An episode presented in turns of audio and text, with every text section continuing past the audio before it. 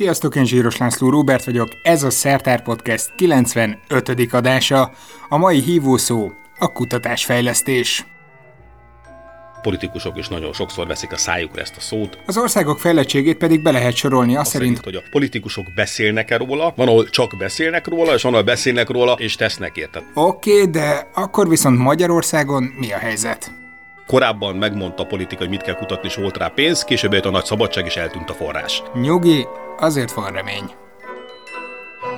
Az oktatás színvonala Jézus Krisztus halálá óta generációról generációra romlik. De a világ azért halad előre mégis. Kardon Béla a Regionális Információs és Fejlesztő Tudásközpont, vagy röviden csak Regionális Tudásközpont tudományos igazgatója volt a vendégem. De mielőtt neki kezdünk az adásnak, egy Andrea nevű hallgatónktól kaptam egy levelet. Ő mostanában Peruból hallgatja a Szertár Podcastet, de ahogy írja, korábban Bolívia, Izland, Indonézia, Sri Lanka és Kambodzsa akár 12-18 órás busz útjait is segítették túlélni az adások. Bármennyire is szép a táj, muszáj, hogy közben az agyamat is lekösse valami, podcastok nélkül nem bírnám. Hm. És azt is írja, hogy a milyenket órákon keresztül is képes hallgatni. Mostanában egy-egy adásba belehallgattam, érdekes felfedezés volt, hogy azt hiszem mindegyikről meg tudom mondani, hogy hol hallottam először, és milyen körülmények között. Nagyon köszönöm ezt a visszajelzést. Egyébként, ha emlékeztek, régen még Habcival kértük, hogy írjátok meg, hogy honnan hallgattok minket, akár élménybeszámolókat is küldhettek, sőt, nem csak szívesen olvasom ezeket, ha hangüzenetet küldtök, akkor azt akár be is tudom vágni az adásba. Természetesen minden visszajelzésnek örülök, úgyhogy írjatok nyugodtan a báziskukat szertár.com címen. Például ez a mostani a 95. adás, úgyhogy akár azt is megírhatjátok, hogy minek örülnétek pár hét múlva a századik adásban. Már most nagyon izgalmas egyébként megnézni a statisztikákat, több mint 700 feliratkozónk van csak a Soundcloudon, Sajnos azt nem látom, hogy hányan adjátok hozzá a szertárt a telefonos podcast alkalmazásokon, de a lejátszási statisztikák szerint jóval többen. Köszönöm, hogy hétről hétre követitek az adásokat, köszönöm a visszajelzéseiteket, azt, hogy megosztjátok az egyes epizódokat, hogy másokhoz is eljuthassanak, és persze azt is, hogy aki teheti és úgy gondolja, hogy szívesen hozzájárul a működési költségekhez, támogat a www.patreon.com per szertár oldalon, akár csak egy jelképes havi összeggel is. Tudom, akiben ott szunnyad egy viselkedési közgazdász, az most megdorgál, hogy ilyenkor jelképes helyett egy magasabb összeget kell mondani enkorként, és akkor sokkal hatékonyabban működik a gyűjtés is, de hát én így működöm. Na jó, vágjunk is bele az eheti témába. A vendégem nem húzom nagyon sokáig az időt, Kardon Béla, a Regionális Információs és Fejlesztő Tudásközpont tudományos igazgatója sikerült összehozni. Szia! Szervusz, és szeretettel köszöntök mindenkit, aki hallgatja az adást, vagy velünk van akármilyen módon. Ezt kifejted egy picit, hogy mivel is foglalkoztok, mert iszonyat hosszú a Igen, nevetek. kicsit hosszú a nevünk, szoktok is rövidíteni regionális tudásközpontnak, így talán könnyebben megemészthető. Mi először is egy KKV vagyunk, egy igazi kisvállalkozás, ami magánszemélyeknek a tulajdonában van, és a cégünknek a full profilja az, hogy nemzetközi kutatásfejlesztési projektekben, illetve kutatásfejlesztést szervező projektekben veszünk részt, mint konzorciumi tag, illetve hazai vállalkozásoknak adunk tanácsot kutatásfejlesztés innováció területén. Ez a tanácsadás ez egy for-profit tevékenység. Hozzátenném, hogy én erre nagyon figyelek, hogy olyan tanácsot nem adunk cégnek, pénzért, amiből nem tud profitot csinálni. Tehát itt van egyfajta sikerességi visszajelzés, és gyakorlatilag a for-profit tevékenységünk a sikerdíj alapú, a nemzetközi projektekben való részvétel pedig non-profit tevékenység, tehát az azt jelenti, hogy ami bejön pénz, azt el kell költeni munkabérre, meg járulékra, meg utazásokra, meg eszközökre, meg rendezvényekre. Na, ebből a rövid felvezetésből is kiderült, hogy kutatás fejlesztéssel, illetve annak mindenféle aspektusával fogunk foglalkozni most ebben az adásban.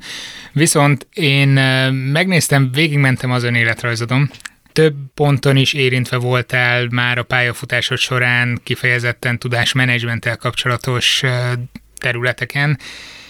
Nézem itt, hogy rengeteg hivatalban vettél részt, meg különböző főosztályokon, meg tudományos attasé pozíciód is volt, tehát úgy veszem észre, ha csak az önéletrajzodat nézem Magyarországon, akkora hangsúlyt fektetünk a kutatásra, tudományos életre, stb. Tehát mi vagyunk a legjobb ország a világon ilyen téren. Ó, hogyne, hogyne.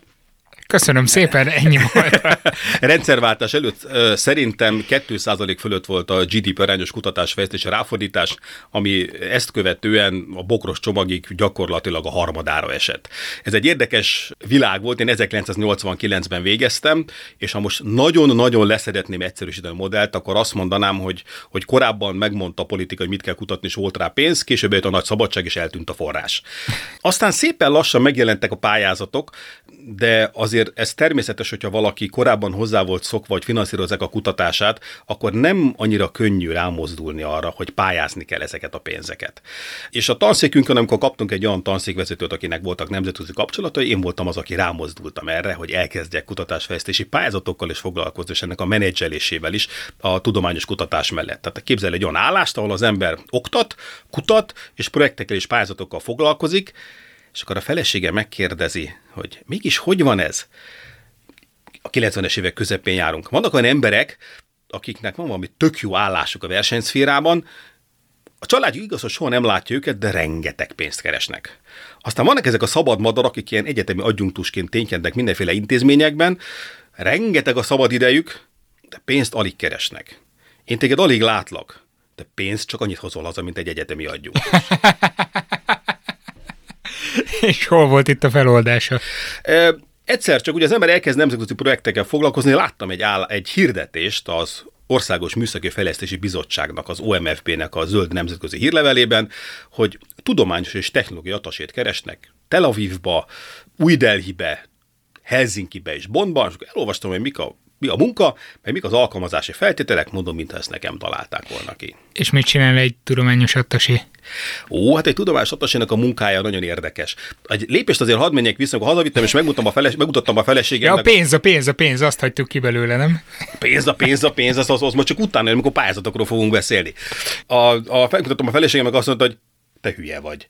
Hát csak nem gondolod, hogy egy diplomatát az utcáról fognak felvenni. Hát lehet, hogy van valami szabály arra, hogy ki kell egy ilyen pályázatot nyíltan írni, de hát gondolom megvan erre már a megfelelő ember. Úgyhogy én hagytam is az egészet egészen addig, amíg egy ismerősöm, aki 90 és 94 között volt diplomata, el nem magyarázta, és itt térnék vissza kicsit a kérdésedre, hogy ma ezek az országok, mint Olaszország vagy Németország, ezek a szövetségeseink, a nagykövetség egy kirakat, itt semmilyen olyan munka nincs, ami le lenne felvállalható, és azért a hazai viszonyokhoz képest egész jól fizetik. És azt elmondtam a feleségemnek, azt mondta, tudod mit?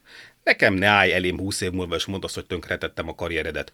Pályázd meg, majd meglátod, hogy két lábbal fognak kirúgni.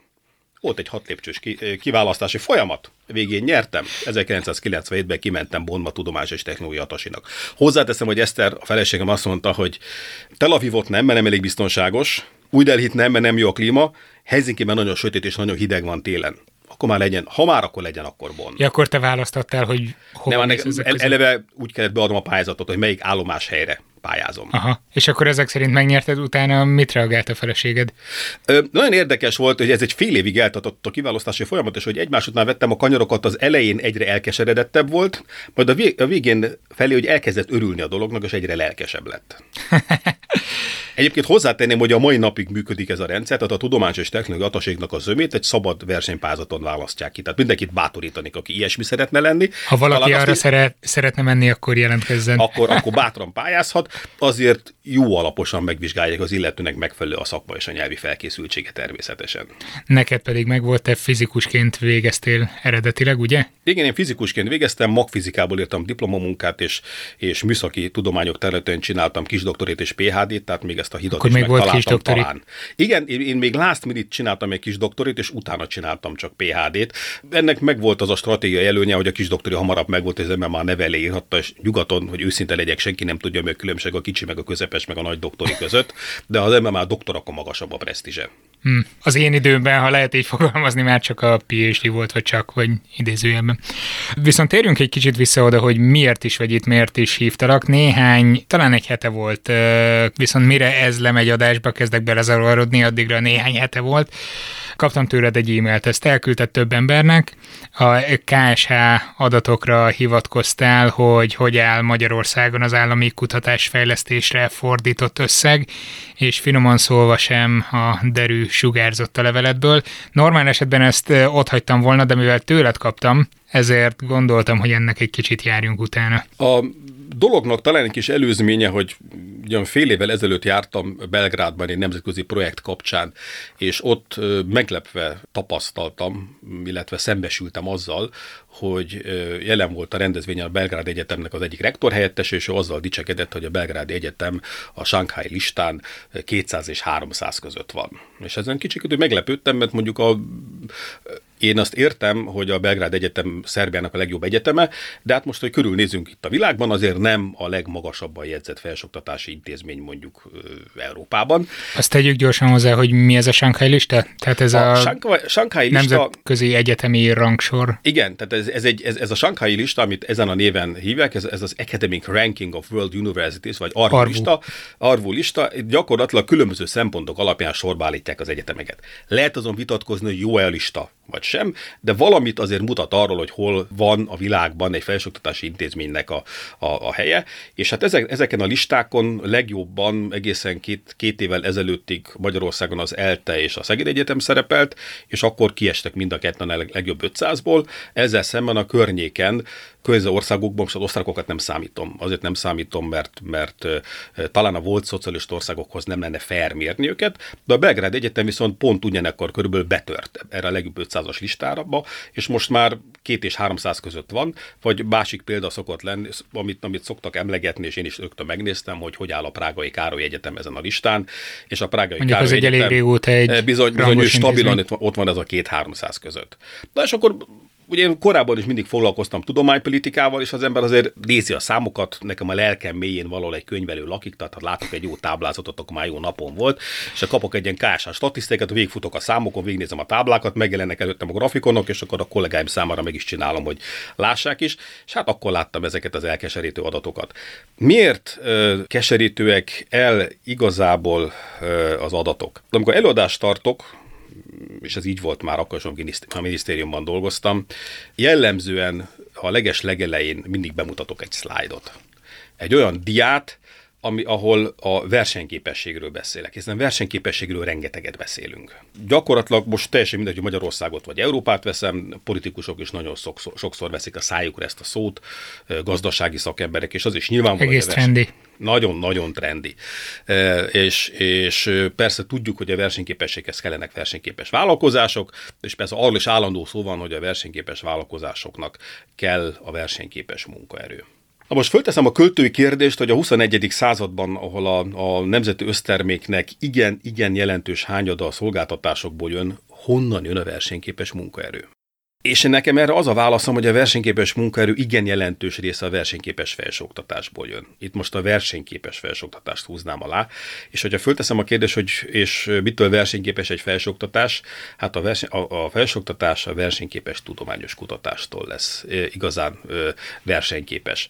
És akkor ugye ezt meghatározza, hogy egy országban mennyi a kutatásfejlesztés ráfordítás, mennyit fordít rá az állam, mennyit fordít rá a magánszféra, mennyit lehet külföldről behozni, és hát Magyarországon a tavaly évről az ideire, bocsánat, tehát a 15-ösről a 16-os évre, hiszen most állnak rendelkezésre a 16-os adatok, úgy néz ki, hogy csökkent a kutatásfejlesztés ráfordításoknak a GDP-hez viszonyított aránya, gyakorlatilag 12 százalékkal, az állami ráfordítás pedig, tűnik, nem? Pedig, pedig, igen, ez elég drasztikus. Ez elég drasztikus, ekkora, ekkora csökkenés nem volt már hosszú évek óta, és ebben, ebben igen jelentős szerepe volt az állami ráfordítások csökkenésének. Viszont azt mondtad, hogy ez 16-os eh, adat. Igen. Lehet, hogy az idén nőtt, nem? Vagy nőni fog, vagy 18-ban, ha visszanézünk, ha benne van ez is. Hát ugye én nem monitorozom ezeket a számokat folyamatosan, nem az én feladatom, én nagyon remélem, hogy, hogy visszafordul. Azért egy valamit hozzátennék, eh, tudom én, különböző területeken csinálunk mi statisztikai felméréseket, előfordul, hogyha mondjuk módszertanváltás van, akkor, akkor egy grafikonban egy luk keletkezik, mert egy módszertanváltásnál egy adott adat sorozatot máshogy dolgoznak fel, mint korábban volt. Én ennek örülnék a legjobban, ha ez így lenne, és a, a, illetve a, még annak is még jobban örülnék, hogy a kutatásfejlesztési ráfordítások abba az irányba mennének tovább, mint ami a kitűzött célunk font 2020-ra. Ugye van egy ilyen uniós törekvés, hogy érjük el a GDP arányos 3 százalékos ráfordítást. Megjegyzem, ez a törekvés először 2000-ben jelent meg, és 2010-es céldátummal. Azóta is törekszünk. Gyakorlatilag Finnország és Svédország élte csak el az Európai Unióban, még a németek sem. Most ezt nem kell magyaráznom, hogyha Németországnak a kutatásfejlesztési ráfordítása GDP arányosan mondjuk csak 2,6 százalék, akkor teljesen mindegy, hogy a magyar vagy az osztrák mennyi, akkor az EU messze van a 3 százaléktól. Most már az EU már ugye 2010-ben újra kitűzték ezt a célt, és minden más területhez hasonlóan itt is a, a tagországok megfogalmaztak nem, nemzeti célkitűzéseket, és olyan országok, mint Magyarország vagy Szlovákia az 1,8%-ot tűzött ki, amit én helyesnek tartok, mert szerintem a 3% az nem reális Magyarország esetében, tehát nyilván egy reális célkitűzés kell, amit el lehet érni. Az 1,8% egy olyan célkitűzés, amit mit tudom én, körülbelül 1%-ról indulva mondjuk 2010 körül, 2020-ra az 1,8% elérhető. Tehát elérhető, időnként hallok olyan hangokat, hogy ez akár 2% is lehetne, hát ez halál jó lenne. Tehát nyilván Magyarország esetén nem a, nem a, nem a 3% az, amit, mondta, beszélhetünk 3%-ról, ezek az országok, Magyarország, Lengyelország, Csehország, Szlovákia, igen valószínűtlen, hogy elérjék ezt a 3%-ot mondjuk 2025-ig. És hát ugye még valami nagyon fontos van, az, hogy nem mindegy, hogy ezeknek a ráfordításoknak milyen az aránya. Egy egészséges arány, ha most nagyon elnagyolom, az a kétharmad, egyharmad. Tehát két egyharmad vállalkozási szféra, egyharmad állami szféra. Most állami szféra alatt értek minden olyan pénzt, ami az adófizetők befizetéseire vezethető vissza. Ez nálunk hogy néz ki ez az arány? Mert most azt próbálom végigpörgetni a fejemben, hogy hány olyan vállalkozás lehet Magyarországon, vagy mekkora lehet ezeknek a vállalkozásoknak az aránya, akik fordítanak kutatásfejlesztésre nem tudom pontosan most mennyi lehet, olyan fele-fele körül lehet. Ezt tudom, hogy amíg egy százalék alatt voltunk, addig pont fordított volt az arány, egyharmad volt a vállalkozás és kétharmad az állami. És nagyon vigyázni kell, az ember 1,8 százalékot vállal be, akkor nagyon kicsi az esélye annak, hogy tudja tartani azt a mérőszámot is, hogy kétharmad a, vállalkozás és egyharmad az állam. Most erősen leegyszerűsítve még egyszer a modell, tehát itt mindenféle egyéb szereplők is bejö, bejö, bejöhetnek még.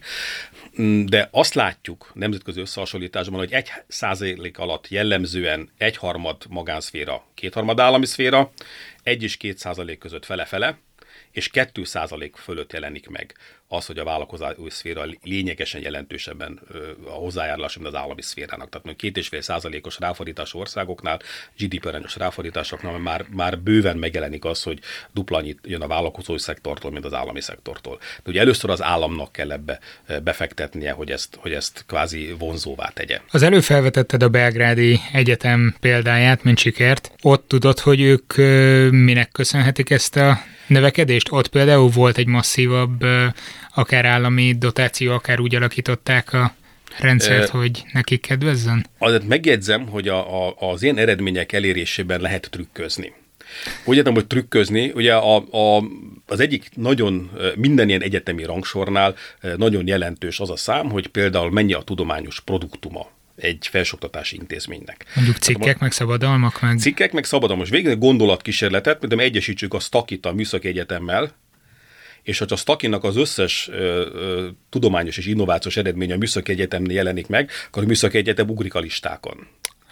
Ha egyesítjük a Szegedi Biológiai Központot a Szegedi Egyetemmel, és annak minden tudományos produktumát a Szegedi Egyetemhez számoljuk el, akkor a Szegedi Egyetemnek ugra, ugra, ugrani fog a listákon.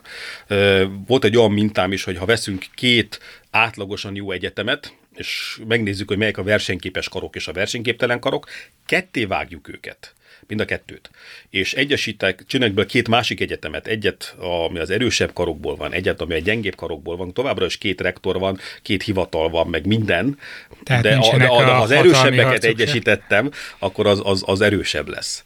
Tehát biztos vagyok benne, ha például Budapesten egyesítenék az összes egyetemet, akkor az magasabban lenne ezeken a, ezeken a listákon, mint mondjuk az Ötös Lórán Tudományegyetem, vagy a Szemelvesz Egyetem, vagy a Budapesti Műszak és Gazdaságtudományegyetem külön-külön, anélkül, hogy bármit tettünk volna. Tehát ez, ezt adminisztratív aktusokkal is elő lehet segíteni. És, ez és azért ebben, ebben a régióban vagy... ebben jók vagyunk, ebben jók vagyunk, hogy, hogy ügyes adminisztrációval segítsünk, és azért ebben valószínűleg ez is benne volt, hogy mindent belepakoltak az egyetembe ahhoz, hogy jó legyen.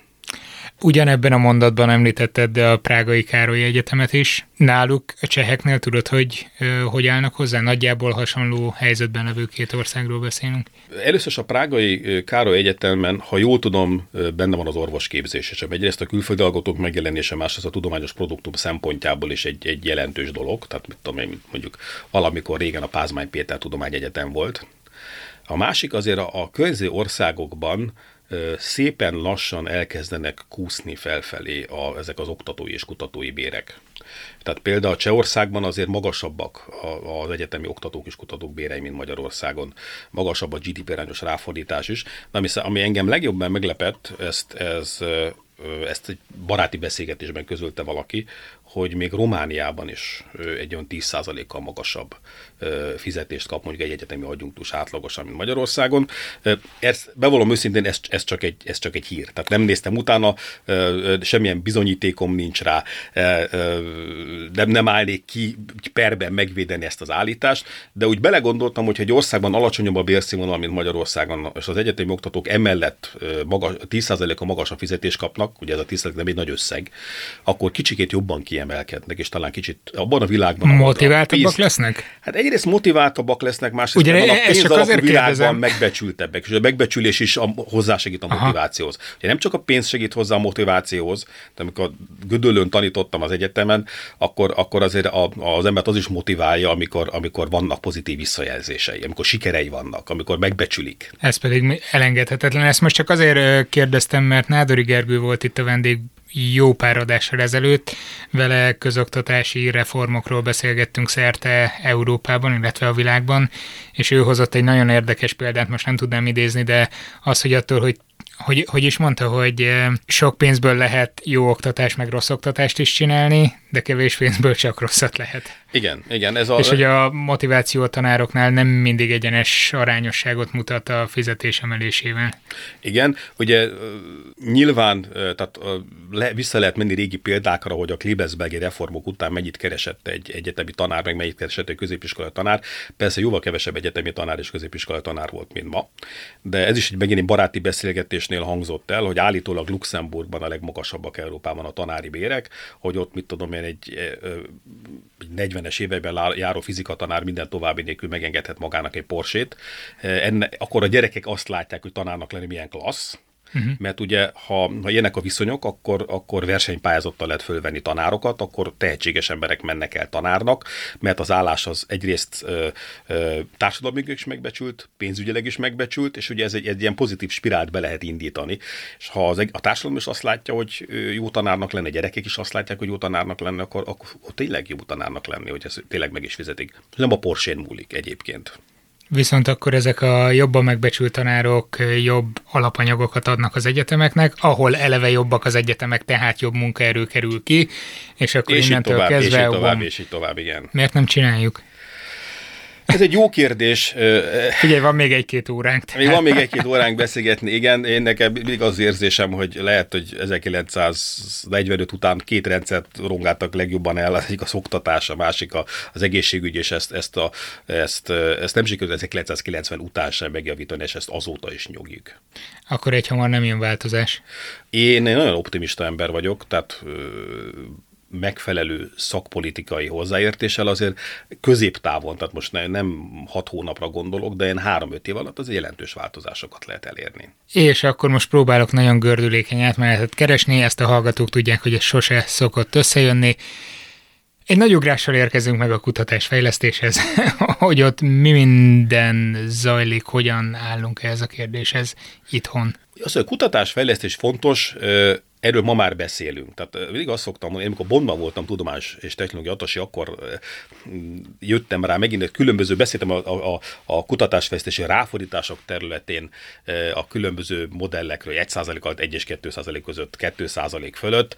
Talán hasonlóképpen be lehet sorolni az országok fejlettségét azt szerint, hogy a politikusok beszélnek-e róla, Ugye van, ahol nem is beszélnek róla. Van, ahol csak beszélnek róla, és van, ahol beszélnek róla, és, és, és tesznek érte. Tehát nyilván akkor, amikor a, az innováció innováció az, az, egy, az a, a versenyképességes hasonló divatos szó, akkor ezért erről illik beszélni, és ma már a kutatásfejlesztés nem, szerencsére nem egy olyan szó, amit mit tudom egy, egy politikus mondjuk annyira nem szeretne, de azért hozzátenem, hogy amikor én tudományos és technológiai atasé voltam, akkor egyszer a főnököm azt mondta, hogy fú, nagyon meg van elégedve a munkámmal, igazából csak az kár, hogy, hogy egy ilyen jelentéktelen területtel foglalkozom, mint a tudománypolitika. Lehet, hogy ma már mást mondana, hát ugye az azóta eltelt majdnem 20 év, de ez, ezzel nagyon sokaknak a fejében ugye a klasszikus külpolitika a, ugye a politikai disziplinákkal foglalkozik, nem, nem azzal, hogy mit tudom én a, a, a tudományos az innováció területén mit lehetne csinálni. Pedig erősen hathatna egymásra. Igen, erősen hathatna egymásra. Most Észtország jut eszembe, ahol nem tudom, a 2000-es években, ha jól emlékszem, ott volt talán a legmagasabb a PhD-vel rendelkező parlamenti képviselők aránya, vagy valami ilyesmi statisztika rémlik, ennek majd utána kell nézni, most nem. Hát az észtek egy, egy, egy, egy üdítő kivétel, vagy üdítő, üdítő példa itt a volt szocialista országok között, hogy milyen, milyen szépen csinálják ezt a, a tudomány, technológia, innováció politika területen, ennek mekkora megbesültsége, mennyit, mennyit fektetnek bele, és igazából az eredménye eredményeik is visszaigazolják. Tehát a, a, a megbecsültségük Európában, illetve az, hogy ilyen nemzetközi programokból mennyi pénzt tudnak lehívni, abban azért elég élenjáróak ebből az országcsoportból.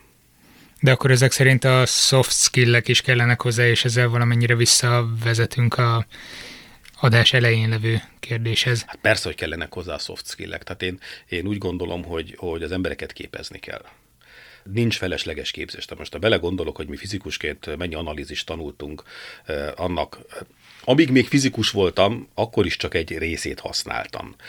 Viszont szerintem, tehát ahhoz, hogy az embernek az agya folyamatosan barázdálódjék, hogy, hogy a szelleme edződjön, ahhoz, ahhoz, ahhoz kell olyan dolgokat is tanulni, amik, amik igazán komoly szellemi kívás jelentenek, akkor is, hogyha későbbiekben esetleg nem használja. Arra nem is beszélve, hogy ha most nagyon le akarnám egyszerűsíteni a modellt, nyilván, aki, aki ö, akkor tud csak valaki jól összeadni, vagy jó szorozni és osztani, hogyha összeadásból és kivonásból nagyon profi.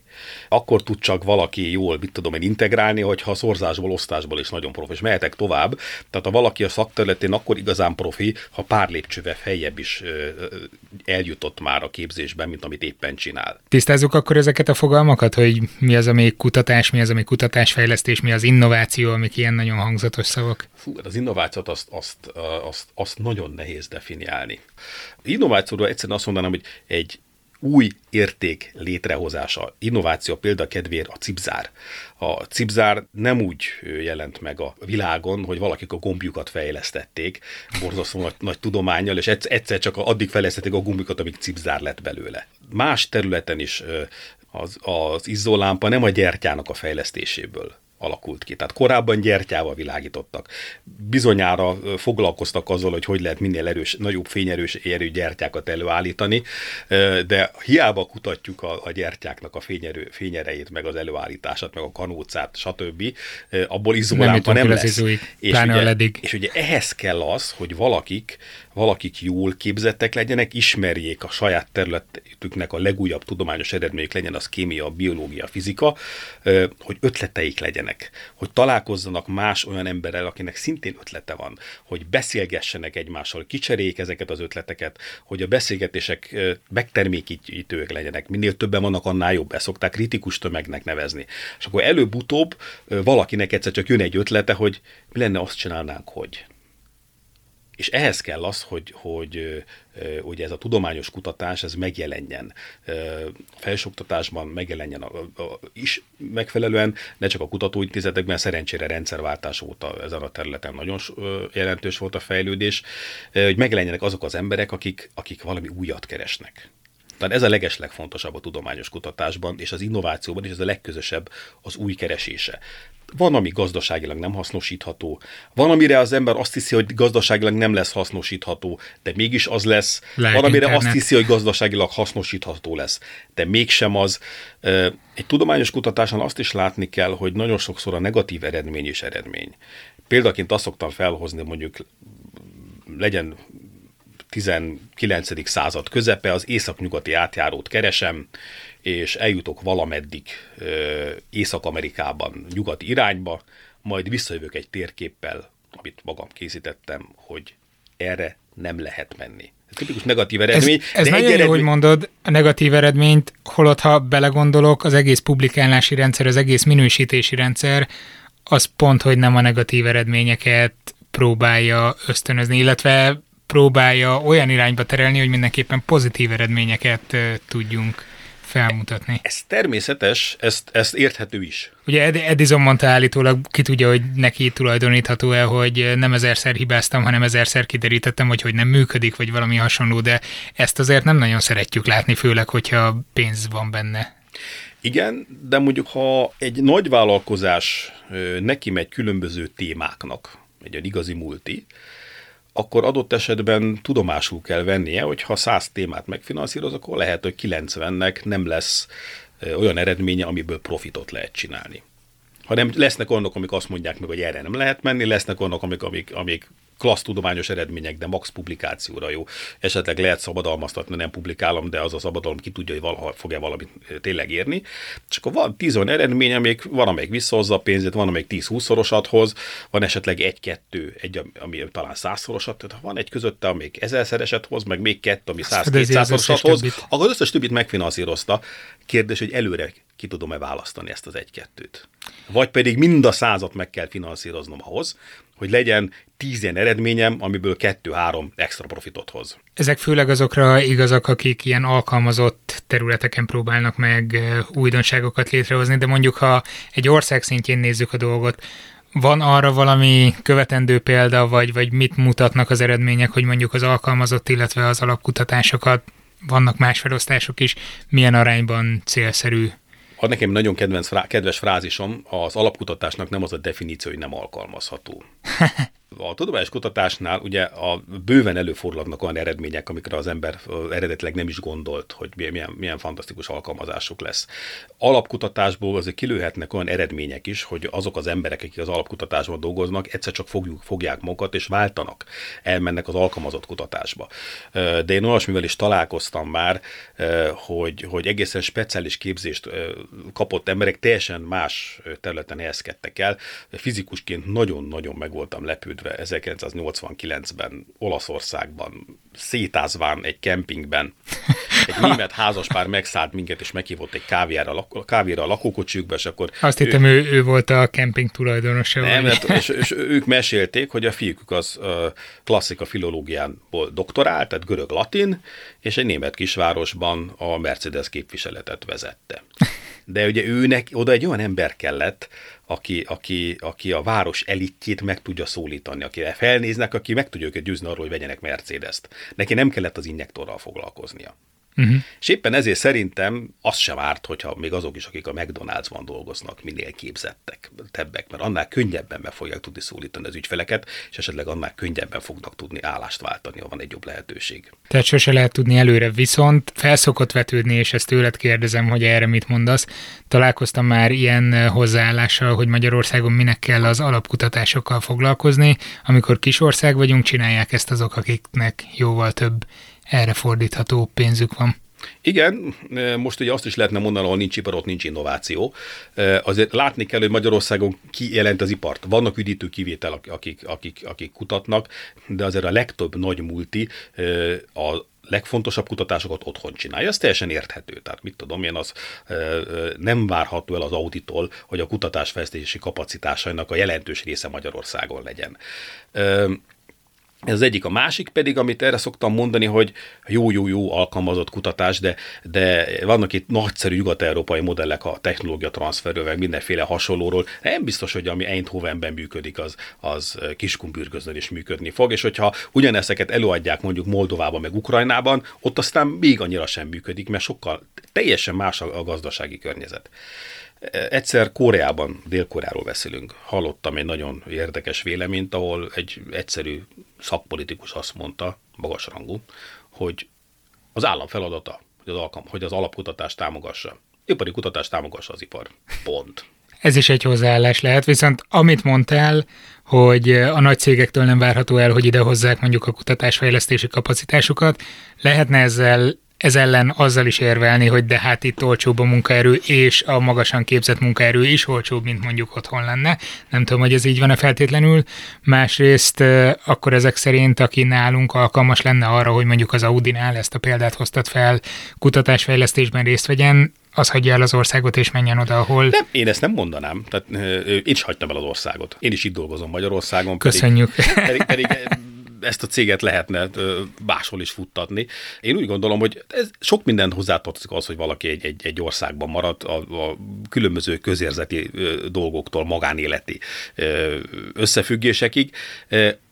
Azért azt is látni kell, hogy mondjuk Németországban lényegesen több a kutató. Mindig azt szoktam mondani, hogy, hogy ha most gyorsan egy nagyon-nagyon gyors mérleget csinál, akkor németek nyolcszor annyian vannak, mint mi, ötször annyi mondjuk az egyfőre jutó GDP, és kétszer annyi a GDP arányos kutatásfejlesztése ráfordítás, akkor ők 80-szor annyit fordítanak kutatásra.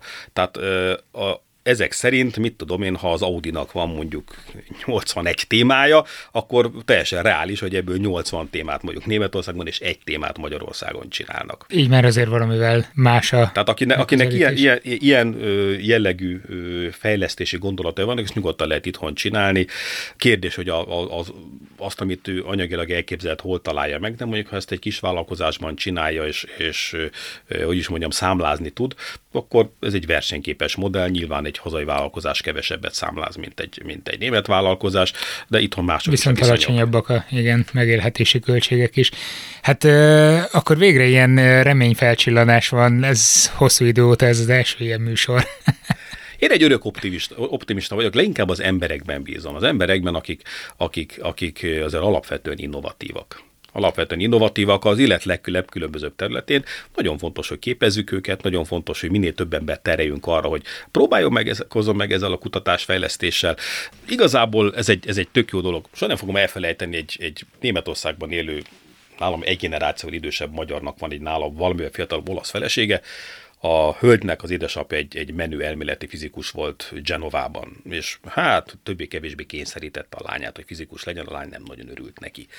Köve... Ebből mindig jó szokott elsülni, amikor a szülő rátolja. És akkor a következőt mesélte nekem, nekem a hölgy, hogy az apja azt mondta neki, hogy lányom, te csak bátran tanulj fizikát, mert aki fizikusként végez, az még bármit csinálhat az életben. Jelenleg egy informatikai cégnél foglalkozik programfejlesztéssel, és tök jól keres, és szereti, amit csinál otthon, mit tudom én, jelentős részben távbukában tudja csinálni, tudja gondozni a, a családot, gyereket, mindent, és, és minden megvan ezzel. Amikor a fiam gimnáziumban járt, és láttam, hogy érdeklődik a műszak és természettudományok iránt, akkor ugye vannak ilyen beszélgetések az ember gyerekével, hogy, hogy mit, mit csinálj. Na, azt mondtam neki, hogy nézd, most nem akarok téged befolyásolni, hogy vegyészmérnök legyél, vagy informatikus, vagy fizikus.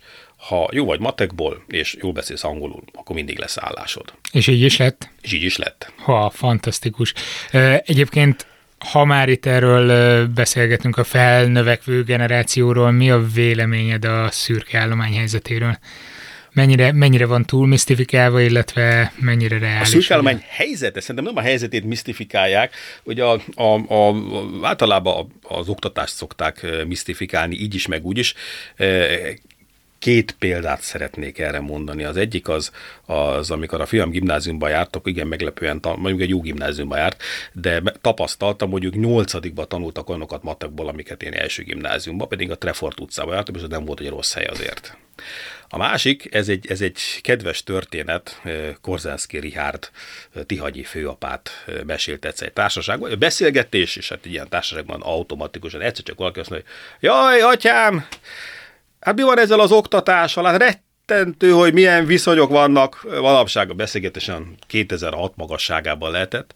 De azt mondja, főapát úr, hogy nézze, kedvesem, az oktatás színvonala Jézus Krisztus halálá óta generációról generációra romlik. De a világ azért halad előre mégis.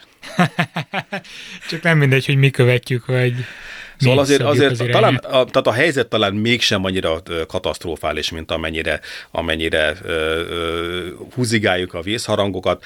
Ö, amit mondani szoktam, szürke állomány van. Ugye mondtam, hogy én Európai Uniós együttműködésekkel, kutatásfejlesztési együttműködésekkel foglalkozom, azért azt már többen észrevették a döntéshozók közül, hogy, hogy egy adott populáción belül többé-kevésbé ugyanannyi ötlet születik, kérdés, mennyire raknázom ki. Tehát, hogy mekkora esély van arra, hogy azt az ötletet, azt az eredményt, abból legyen valami, ha, ha Ukrajnában nő fel egy tehetséges gyerek, vagy hogyha mondjuk az illető Hollandiában nő fel. Tehát egyáltalán a milyen a támogatói környezet a szülőtől az iskolán keresztül a, a, az oktatási rendszerig, a, a nevelőkig, mindenkiig, az, hogy mennyi, mennyi lehetőséget lát ő maga, tehát valószínűleg minél kevésbé fejlettebb egy ország, annál több ötlet vészel. És ugye ezt lehetne kiak- kiaknázni nemzetközi együttműködések által, és ha az ember ezt óvatosan csinálja, akkor még, még az agyelszívást is azért meg lehet valamilyen szinten talán akadályozni. Tehát, hogy a kutatók, akik ugye egyébként nagyon mobilisak, szerintem talán legmobilisabb, egyik legmobilisabb a művészek mellett a világban, hogy, hogy ha megfelelő viszonyokat teremtünk, akkor, akkor hogy otthon is szívesen alkossanak. És ezeket a tehetségeket hogyan lehetne legjobban megtalálni szerinted? Vagy hogy lehetne leginkább arra terelni, hogy ők maguk találjanak rá a rendszerre? Hát ez egy, ez egy, ez egy nehéz kérdés. Tehát a, a tehetségeknek a megtalálása valószínűleg az oktatási rendszerbe, később a tudományos rendszerbe kell annyi pénzt fektetni, hogy ezek a tehetségek egyáltalán előkerüljenek. Tehát, hogy most ha évszázadokat visszamennék, hiába van valakinek a fejében a világ legnagyobb agya, ha arra sincs lehetőség, hogy írni, olvasni, megtanuljon akkor lehet, hogy ő fogja a, talán a legügyesebb vízimalmokat szerkeszteni a környéken, de lehet, hogy lehetett volna belőle világhírű matematikus is. Hm. Hát köszönöm szépen, hogy itt voltál velünk. Mindig szívesen. Kövessetek minket Facebookon, Twitteren, Soundcloudon iratkozzatok fel feltétlenül, a Patreon támogatóknak köszönjük a támogatást. Valamit úgyis biztos kihagytam most is. Sziasztok! Ez a műsor a Béton közösség tagja.